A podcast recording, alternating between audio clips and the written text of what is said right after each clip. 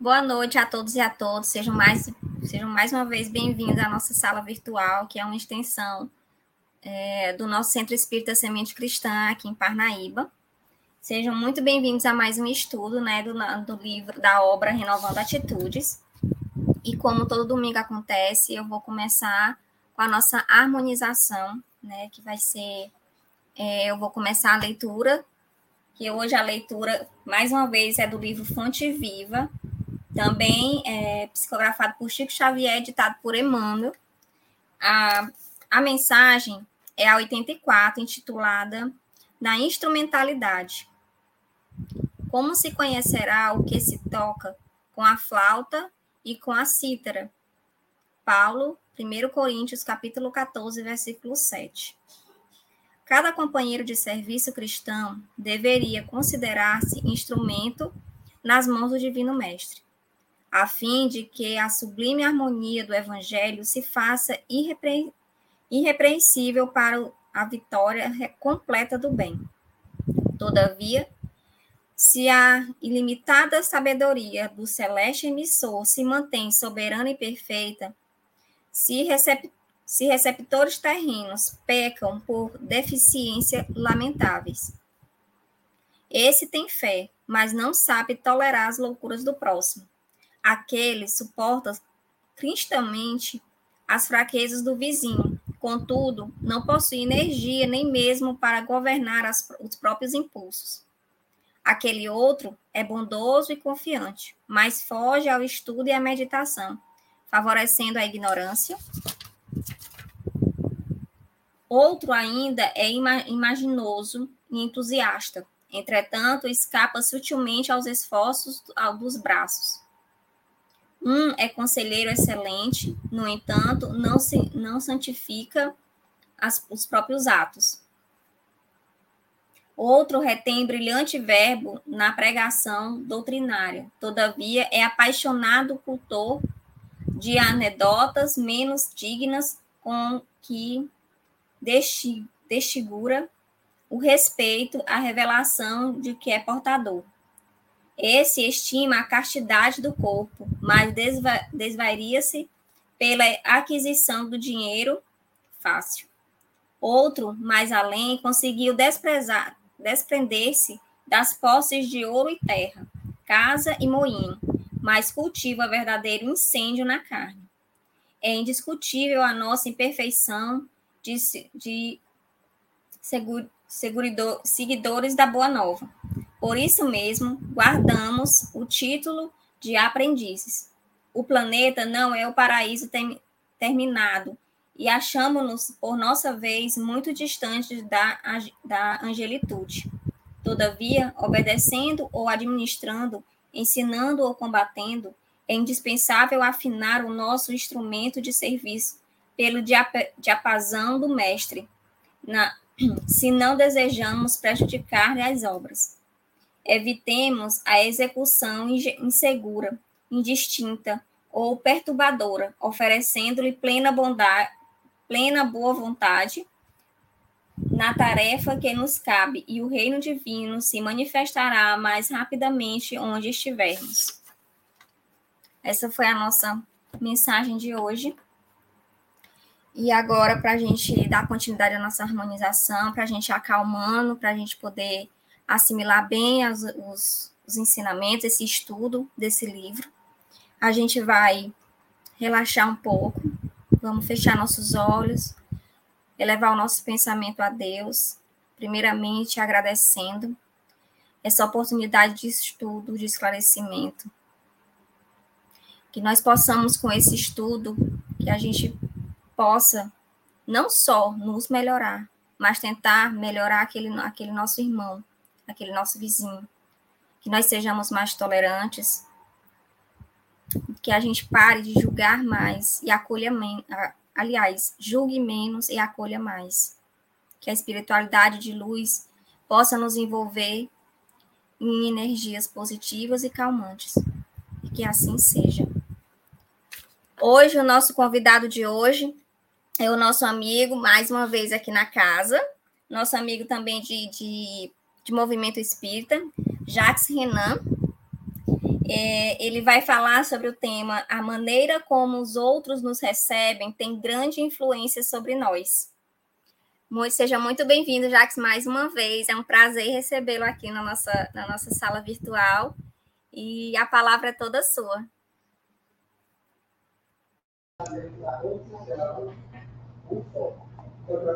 Boa noite, boa noite a todos. Agradecer né, a oportunidade e vamos conversar um pouco é, sobre a, a ótica de, de Hamed, o livro Renovando Atitudes, né? E tendo por base o capítulo 21, o item 1 do capítulo 21, que é aparências, né? Então vamos lá. Tá direitinho aí? Tá passando direitinho? Então, Erhamed, ele traz uma mensagem que diz assim: a árvore que produz maus frutos não é boa, e a árvore que produz bons frutos não é má, porque cada árvore se conhece pelo seu próprio fruto. Não se colhem figos dos espinheiros e não se cortam cachos de uva de sobre as sarças. Então, essa é a mensagem de São Lucas, né, capítulo 6, versículo 43, 44 e 45. Então, é, a gente vai ter por base, quando a gente fala sobre a maneira como os outros nos percebem, né? Tem grande influência sobre nós, esse capítulo, o capítulo das aparências, né? E aí, eu trouxe um, um sociólogo polonês de nome Zygmunt Bauman, que ele fala, ele tem o, ele trata do conceito de modernidade líquida, né, que foi desenvolvido por ele, por esse sociólogo, e diz respeito a uma nova época em que as relações é, é, sociais, as relações econômicas, elas são frágeis, elas são fugazes, elas são maleáveis, como o, líquido, né? como os líquidos. E essa característica da, dessa modernidade líquida que ele fala é a superficialidade, é a fragilidade dos relacionamentos afetivos, né? pela personalidade moldável aos interesses do momento. É um processo que ele chama de individualização, ou seja, de egocentrismo até mesmo, diria, mercantilização das relações sociais. Então fica fica tudo na aparência, né? Quando ele, tra quando ele trabalha a questão das, das mídias sociais, das redes sociais, né? Quando aqueles que estão estão nessas redes sendo moldados, né? Pela sociedade. Então, essa superficialidade né, essa fragilidade, é, essa, essa personalidade líquida, vamos dizer assim, porque ela se molda de acordo com os interesses da, do, do que os outros do que os outros percebem e querem que as pessoas sejam, né? É, a gente tem condições de relacionar com essa com essa passagem quando fala a árvore que produz maus frutos não é boa, porque, na verdade, você trabalha apenas com o externo, você não vai trabalhar com o seu interno, né? Aí eu trouxe também é, 1 Samuel 16, 7, que diz assim, porque o Senhor, ele não vê como o homem vê. O homem vê o exterior, vê o que está ao alcance dos seus olhos, não é isso? Então, pois o homem, ele olha o que está diante dos olhos, porém, o Senhor olha o que está para o coração, o que está para a alma, para o espírito, o cerne, a essência da pessoa. Né?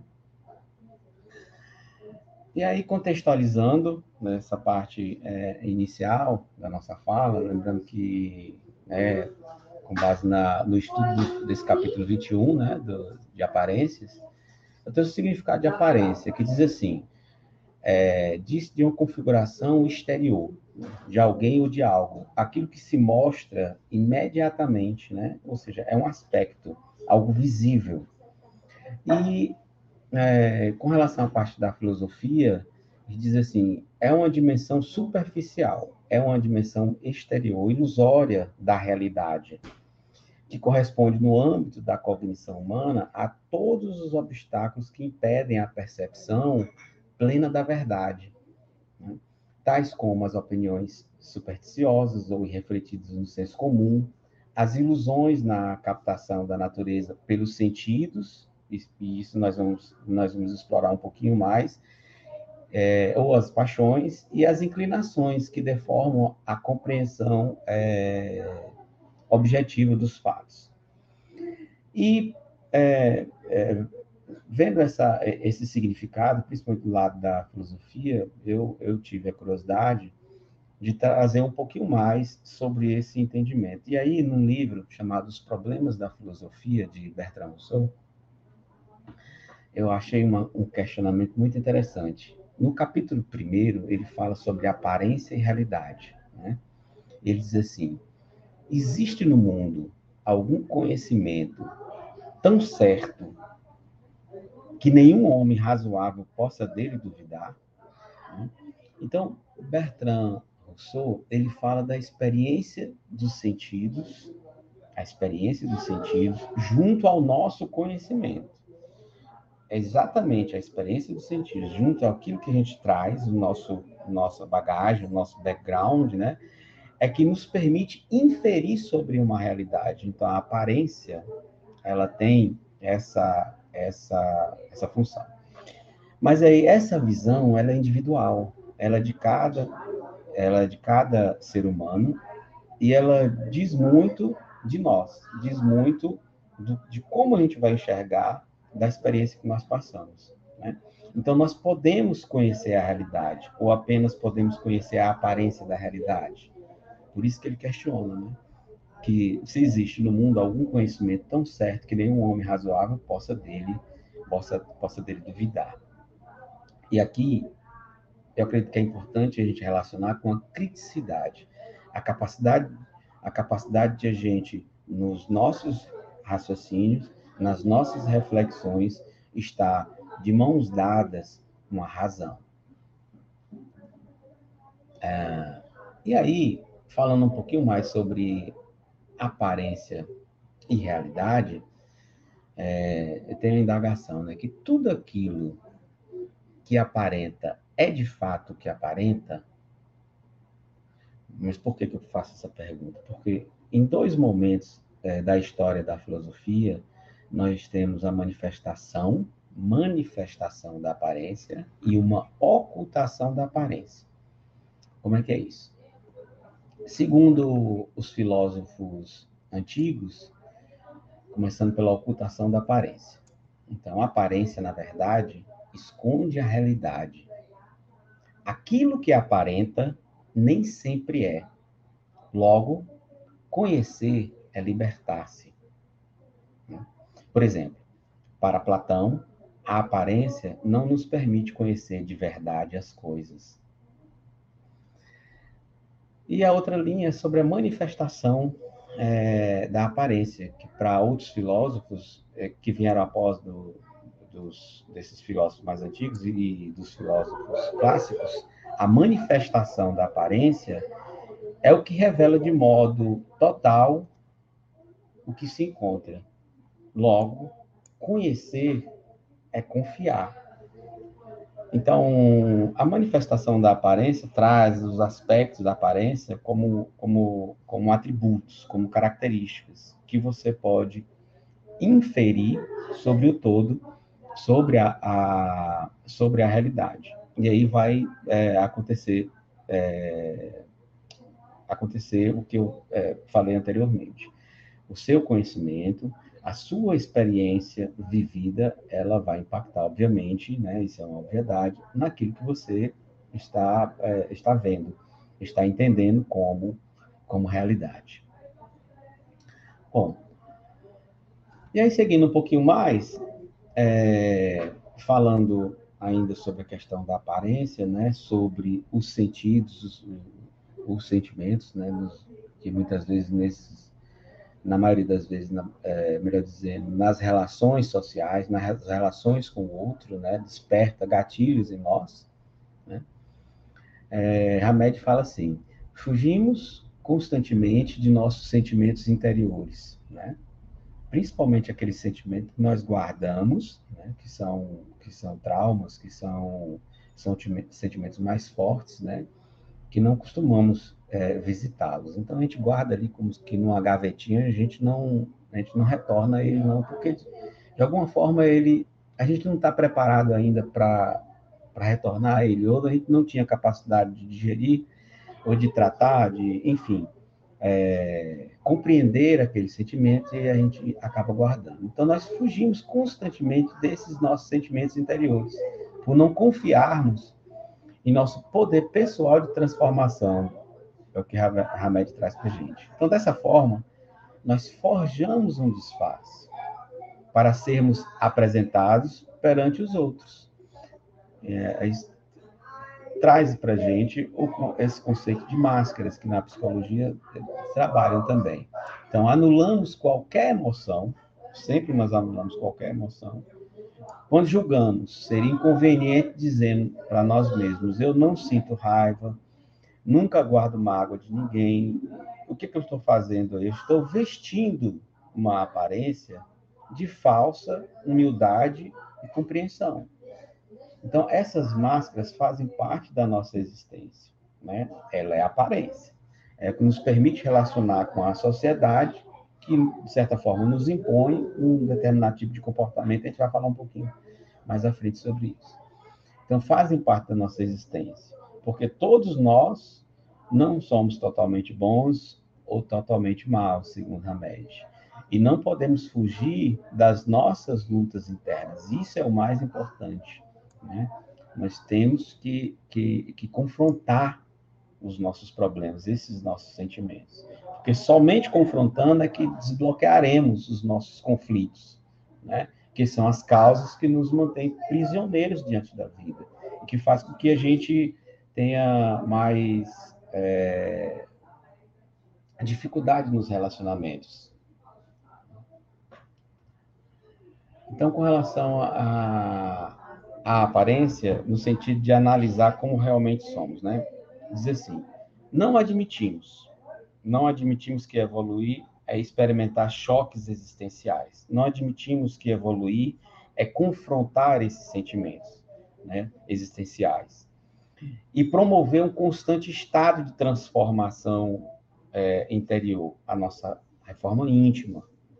Mas é necessário esse conhecimento de si mesmo, né? que às vezes deixamos que os outros decidam quem realmente somos nós. A sociedade muitas vezes nos ou nós nos, nos impomos isso, para nos sentir acolhidos, para nos sentir pertencentes a grupos, etc.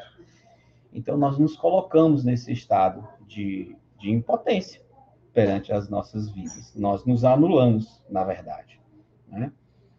Ah, nossos problemas íntimos, se resolvidos com maturidade, com responsabilidade e aceitação, segundo Hamed, são ferramentas facilitadoras para construirmos alicerces mais vigorosos e adquirirmos um maior nível de lucidez e crescimento. Né? Então, a gente tem que buscar as ferramentas necessárias para conseguir acessar aqueles sentimentos, né? Saber da importância de confrontar esses sentimentos, ou seja, aceitar as emoções que emergem do nosso lado escuro e muitas vezes não não sabemos o porquê, né? Por que, que nós sentimos o que sentimos, né? Então, a, a maneira de como os outros nos percebem, ela tem grande influência sobre nós. Aqui já deu para perceber é, amigos opressores, religiosos fanáticos, pais dominadores, cônjuges inflexíveis, podem ter exercido ou exercem muita influência sobre nossas aptidões, opiniões, personalidade. São as conexões que nós fazemos, são as relações que nós mantemos. Né? Portanto, o que fazer? Né? Essa é, é, é um questionamento. Primeiro, o que não fazer? Então, não nos façamos de superiores, de que se faz de superior. a gente é, aparenta ter um comportamento de, per, de perfeição, mas essa é uma perfeição apressada, porque isso não nos fará bem. Né? Se eu não consigo, se eu não consigo confrontar os, os sentimentos que eu não compreendo, se eu não consigo resolver aquilo que me trava, aqueles, aqueles sentimentos que eu resolvi guardar porque me ocasionou algum tipo de trauma, por exemplo, como eu vou aparentar ser algo que eu não sou? E quando eu faço isso, obviamente, isso não fará bem psicologicamente, psiquicamente, melhor dizendo. Nem ao menos nos dará essa oportunidade de autoburilamento. Né? Porque eu estou vivendo numa aparência, eu não estou vivendo a minha realidade, me mostrando realmente como eu sou, e estou perdendo a oportunidade na convivência com o outro, no espelho que o outro me permite o, o autoconhecimento, né? Eu, eu burilar, eu trabalhar essa, essa minha necessidade. Então, aceitar essa nossa porção amarga, segundo Hamed, é o primeiro passo para a transformação. Sem fugirmos para um, um, um local qualquer, né? É, sem mudarmos de emprego, sem mudarmos de relacionamento, porque isso não nos custará, é, não, perdão, isso não nos curará do sabor indesejável, mas somente é, nos transportará a um novo quadro exterior. Não adianta eu fugir externamente, eu simplesmente deixar um relacionamento porque eu não consigo resolver os meus problemas, porque eu não consigo trabalhar o meu autoconhecimento, né? Eu não, eu não, eu não preciso mudar de local, geograficamente, de cidade, porque eu não consigo, não consigo ter essa, essa, essa capacidade de, de, de autoburilamento. Então, os nossos conflitos, eles não conhecem as divisas da geografia, segundo Hamed. Senão encarados de frente e resolvidos. Não adianta fugir. Eles permanecerão conosco onde quer que estejamos na Terra. Então, nós temos que olhar para dentro de nós e nós temos que trabalhar essa questão. Seguindo mais um pouquinho adiante, já que eu estou falando de, de, de, transformação, aparência e transformação, então, para que possamos fazer é, essa alquimia, né, que Hamed fala, das correntes energéticas, ou seja, para que eu possa trabalhar com essa com esse sentimento e transformar essa energia em força para tentar resolver a, o, a problemática que nós carregamos, lembremos de que, por mais que se esforcem as más árvores para parecer boas, mesmo assim elas não produzirão bons frutos. Mesmo assim, elas não, elas não produzirão bons frutos. Também os homens serão reconhecidos não pelos os aparentes frutos, não por manifestarem atos e atitudes, segundo Hamed, mascarados de virtudes, mas por ser criaturas resolvidas interiormente, conscientes de como funciona o seu mundo emocional. Porque assim ele tem condição de se relacionar com as situações que se nos apresentam, ele tem condição de se relacionar com o outro, né? ele tem condição e tem a oportunidade de se trabalhar. Somente pessoas com esse comportamento estarão aptas, aptas a ser árvores, produtoras de bons frutos, né? Produtoras de bons relacionamentos, de boas conexões, de refazer é, conexões. E para isso a gente precisa trabalhar com autoobservação e a autoanálise, ou seja, o autoconhecimento né, de nossa vida interior daquilo que muitas vezes nós não, não, não conseguimos acessar, ou por não sabermos acessar, ou porque nós não queremos acessar, porque isso nos mal, maltratou, vamos dizer assim. Então, sem, a gente não pode negar a nós mesmos, segundo a média, né? Que nós somos o produto desses sentimentos, esses sentimentos que, que, que emergem dessa zona escura, né, de nós. Então, esse, esse autoconhecimento, né, ele, ele diz assim: a, a negação da sombra, ela faz com que abominemos as deficiências alheias, evitando vê-las em nós. Também atribuímos aos outros nossos potenciais é, não desenvolvidos, né, fazendo deles heróis ou gurus. Nutrimos enigma, é, enigmáticas alianças ou paixões é, desmedidas.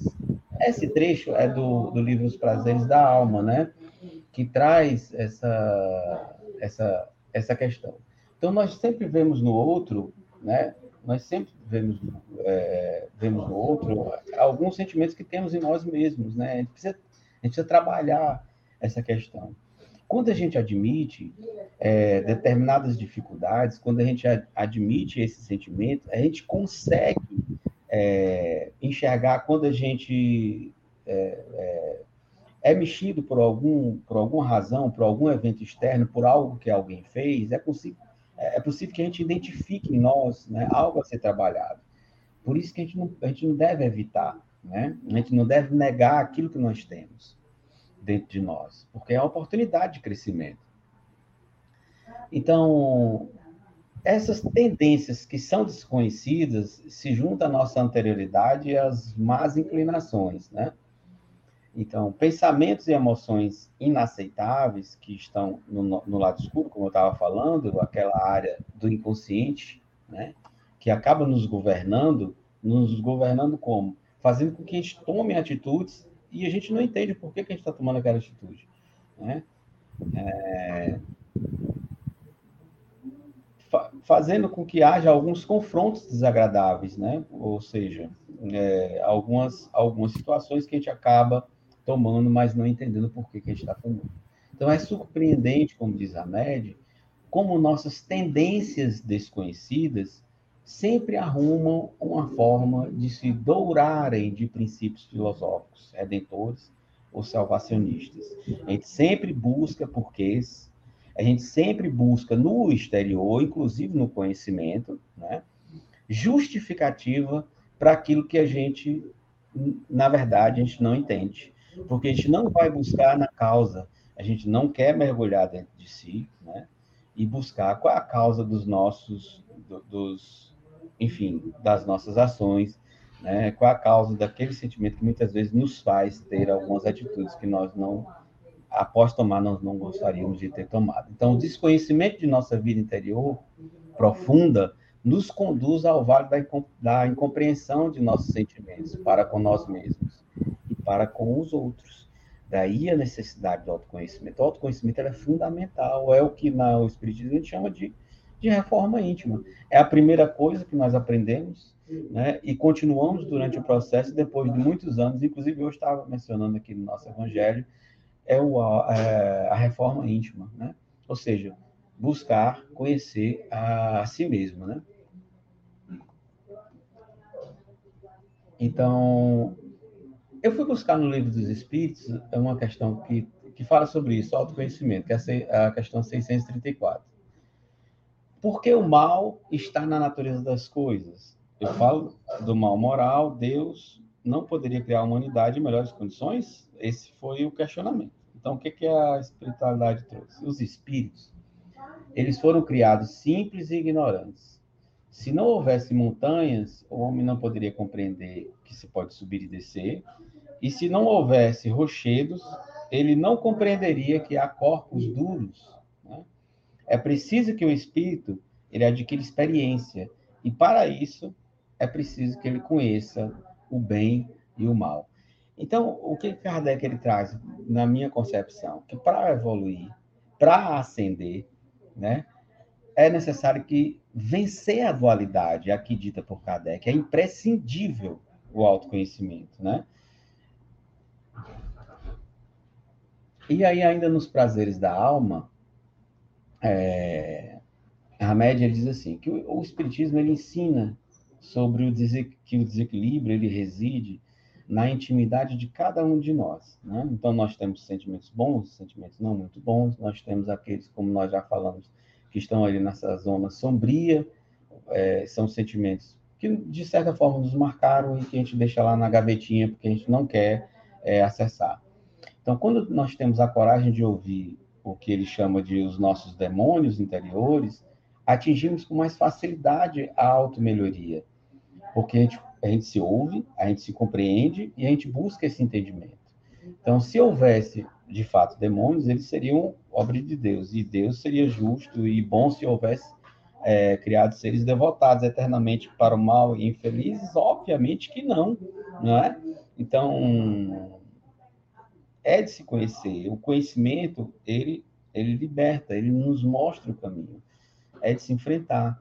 Necessário que, que, é, é que assim seja. Então, o autoconhecimento, ele requer essa constante autorreflexão. Né? O autoconhecimento, ele, ele não é um momento pequeno, algo que eu decida fazer, comece e termine ali rapidamente. Não, faz parte é, da, da, nossa vida, faz parte de, desse processo que nós estamos de evolução do espírito, que é a, a fase humana da evolução do espírito. Então, faz parte da nossa encarnação. O autoconhecimento ele requer é, é esse exercício, né? Que ele deveria ser estimulado desde a infância. Quando é que eu, que eu, que eu consigo essa autorreflexão? A autorreflexão eu consigo quando eu tenho uma capacidade de criticidade, quando eu sou estimulado à razão, né? Quando não somente eu decodifico símbolos, mas quando eu, eu começo a questionar aquilo que se apresenta para mim, né? Então, a criticidade ela é fundamental nesse processo de autorreflexão que vai, vai nos proporcionar o, o autoconhecimento. E como todo processo, ele é gradativo, né? Ele é gradativo até chegarmos à nossa essência, né? É, esse aforismo do grego antigo, né? Conhece-te a ti mesmo, que foi escrito lá no pronado templo de, de Apolo de Delfos, é, atribuído a Sócrates, né? Ele é fundamental, mas eu pergunto, basta conhecer para mudar? Basta eu ter o conhecimento? né? Eu ter, eu conhecer as ferramentas, basta eu simplesmente compreender para mudar, para que o processo de mudança se estabeleça. É, pensando nisso, eu, eu trouxe também é, uma ideia que é muito importante, que assim é, é, é a é, o triângulo das forças da mente, né? Porque a gente, o, o que, que é a filosofia espírita? Né? O que, que o evangelho ele, ele traz para a gente? O que que o que que esse conhecimento ele na verdade ele nos ele nos induz? Ele é um convite à ação. Ele é um convite à ação, né? E esse triângulo das forças da mente, a gente compreendendo, eu acho muito legal ele é composto de pensamento, sentimento e vontade, que são as chamadas forças fundamentais da mente: pensamento, sentimento e vontade. Quem traz é José Marcos Mesquita, né? A dinâmica da mente na visão espírita. Então, ele diz assim que a energia utilizada pela mente na emissão de ideias é resultante da combinação das forças do pensamento e do sentimento. Né? Então, a ideia é a imagem mental de coisa concreta ou abstrata. Né? E, e, a energia utilizada pela mente na emissão de ideias, ela é resultante dessa combinação de forças de pensamento e sentimentos. Né? Então, a força do sentimento é que dá forma à tonalidade e à força do pensamento. Então, veja, nós temos sentimentos, nós falamos aqui. Sentimentos que têm a sua origem lá da zona sombria. Nós sentimos, são esses sentimentos que eu estou a dizer, nós sentimos, e a gente não sabe por que a gente sente. E às vezes, poxa, eu não queria sentir desse jeito. Né? Não sei se, se acontece com vocês, mas. Então, esse sentimento, ele vem dali, eu não consigo explicar. Então, a força desse, desse sentimento é que dá forma, e tonalidade é a força a força do, do pensamento. Então, poderíamos inferir que o meu conteúdo, o que eu tenho dentro de mim, né, aquilo que eu vivi, que eu conheço e que eu desconheço, que é a zona sombria, implica na qualidade dos meus pensamentos. Logo, eu estarei gritando ao universo com o que eu quero entrar em ressonância estarei vibrando e permitindo que outros espíritos sintonizem comigo. Então, eu tenho conhecimento de alguns sentimentos e outros não. Olha aí a necessidade do autoconhecimento. Olha aí a necessidade da autorreflexão e desse trabalho constante para que a gente possa estar em uma vibração razoável. Uma vibração que me permita melhorar, uma, uma boa vibração. Então, ah, nesse mesmo, ainda continuando no Triângulo de Forças da Mente, ele diz assim, o Hamed, o Hamed não, o Zé Mesquita, o desenvolvimento da vontade é o resultado do desenvolvimento da consciência, realizado em função dessa interação, a ação recíproca entre o espírito e a matéria. Porque a matéria é um grande biosensor. Né? É o que permite que eu, espírito, me comunique com o mundo exterior, com essa realidade que eu estou é, enxergando, né? ou aparência. Então, o desenvolvimento da vontade é resultado desse desenvolvimento, da consciência, realizado em função dessa interação recíproca, né, entre espírito e matéria, porque eu sinto, e eu sinto, eu, eu, esses sentidos vêm pela matéria, obviamente, e ao longo de muitos milênios de evolução do espírito, que é a nossa anterioridade, muitas vezes as más tendências que a gente não consegue explicar, não é isso? Então, a vontade aqui, nesse processo, nessa, nessa tríade, nesse triângulo da mente, pensamento, sentimento e vontade, a vontade aqui, ela é sinônimo de ação. Ela é sinônimo de ação. Então, daí a importância de instruirmos de buscarmos a, as ferramentas necessárias, de buscarmos os conhecimentos é, necessários para que a gente a, possa acessar aqueles sentimentos na nossa mente que estão lá naquelas zonas chamadas zonas sombrias, são aqueles sentimentos que nós não nos relacionamos muito bem, né? E que a gente fez é, até por proteção a gente deixou guardadinho, mas esses sentimentos vão somatizar, né? esses sentimentos, a, a, a, aqueles traumas, eles retornam e muitas vezes nós não compreendemos o porquê que nós temos determinados pensamentos, que nós temos determinados sentimentos quando da relação com o outro, quando da relação com a sociedade, né? E, e, e aí a gente percebe, né? A gente, a gente compreende essa necessidade de buscar é, uma orientação, né? uma orientação para que a gente consiga é, trabalhar a ação, ou seja, a gente consiga vencer a, aquilo que nos trava, aquilo que nos amarra, né? Então, entender esses valores, entender que os valores morais, os valores éticos é, que o Evangelho traz, é uma boa, um bom auxílio, uma boa ajuda.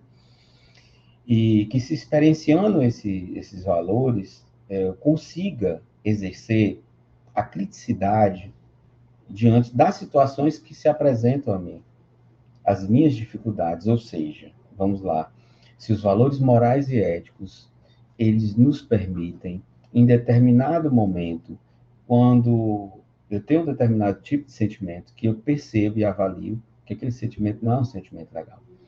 Então, essa percepção, ela é um avanço. Esses valores morais e éticos nos dão a condição, na criticidade, de eu ter essa compreensão, né? Mas quando eu falo em aparência, eu estou falando do lado externo. Eu estou falando do que eu coloco para fora, o que eu demonstro para o outro. Mas eu preciso, eu preciso entender que eu não tenho que tratar o lado externo. Sim, também porque o lado externo ele vai me mostrar o meu lado interno, o meu cerne, a, a causa de todos esses sentimentos. Então, a causa é que eu preciso vencer para que ela não seja não seja é, tão somente momentânea, ou seja, para que naquele momento eu consiga resolver uma situação, mas que é, daqui a alguns dias, meses, etc., eu é, é, passe por uma outra situação é, que eu perceba né, que eu preciso trabalhar, que eu perceba que eu, de repente, eu não, não consegui avançar. é tratar a causa. E é, de posse desses, desses, desse conhecimento, né, e também com base é, na fala de, de Hamed, quando ele traz justamente essa questão da aparência, né, e eu trouxe aqui um pouquinho de aparência, realidade, etc. É, eu gosto sempre de, de dizer que nas dificuldades a gente tem que se a gente tem que se utilizar de uma grande ferramenta, né? Não é uma ferramenta simples, mas que nos dá força para que a gente possa fazer conexão com, com aqueles que podem nos auxiliar e que caminham junto de nós, né? Nessa parceria, que é a prece. E a prece, ela nos permite, aqui como diz Chico Xavier, em Mecanismo de, da Mediunidade, ela diz assim, a mente centralizada na oração pode ser comparada a uma flor estelar, aberta ante o infinito absorvendo-lhe o orvalho nutriente de vida e de luz. Né? Então, a gente pode comparar essa flor à nossa mente e, e, e nos permitir conhecer, nos permitir sentir, aceitar as nossas imperfeições, mas é aceitar no sentido de compreendê-las. E aí, utilizar a tríade, né? pensamento, é, vontade e aí a gente precisa agir, né? Aliada a esse gênio do espírito que a gente faz utilizando é, o Pentateuco espírito, no nosso caso, né? De, de, que temos essa formação espírita, aliada essa higiene necessária, a prece representa um comutador dessas correntes mentais, arrojando-as à sublimação, né? Então é isso. É, eu não sei se eu esclareci, eu só coloquei mais algumas questões para todos nós, mas que bom se a gente tiver colocado questões, a gente aproveita a oportunidade é, para refletir um pouquinho mais sobre a maneira como os outros nos percebem, né? E tem grande influência sobre nós nessa relação com a sociedade. A gente acaba nos privando muito de muita coisa. Então vamos vamos é, refazer as nossas conexões, né? E que as novas conexões é, sejam no caminho do conhecimento de si mesmo, né? Que, que a gente possa ter a oportunidade da criticidade com nós mesmos. É, gratidão pela oportunidade, estou à disposição caso haja algum tipo de questionamento, enfim, é, alguém queira acrescentar, ou até mesmo é, é, conversar com a gente. Essa for, esses foram os livros, né, as referências utilizadas. E é isso. Obrigado.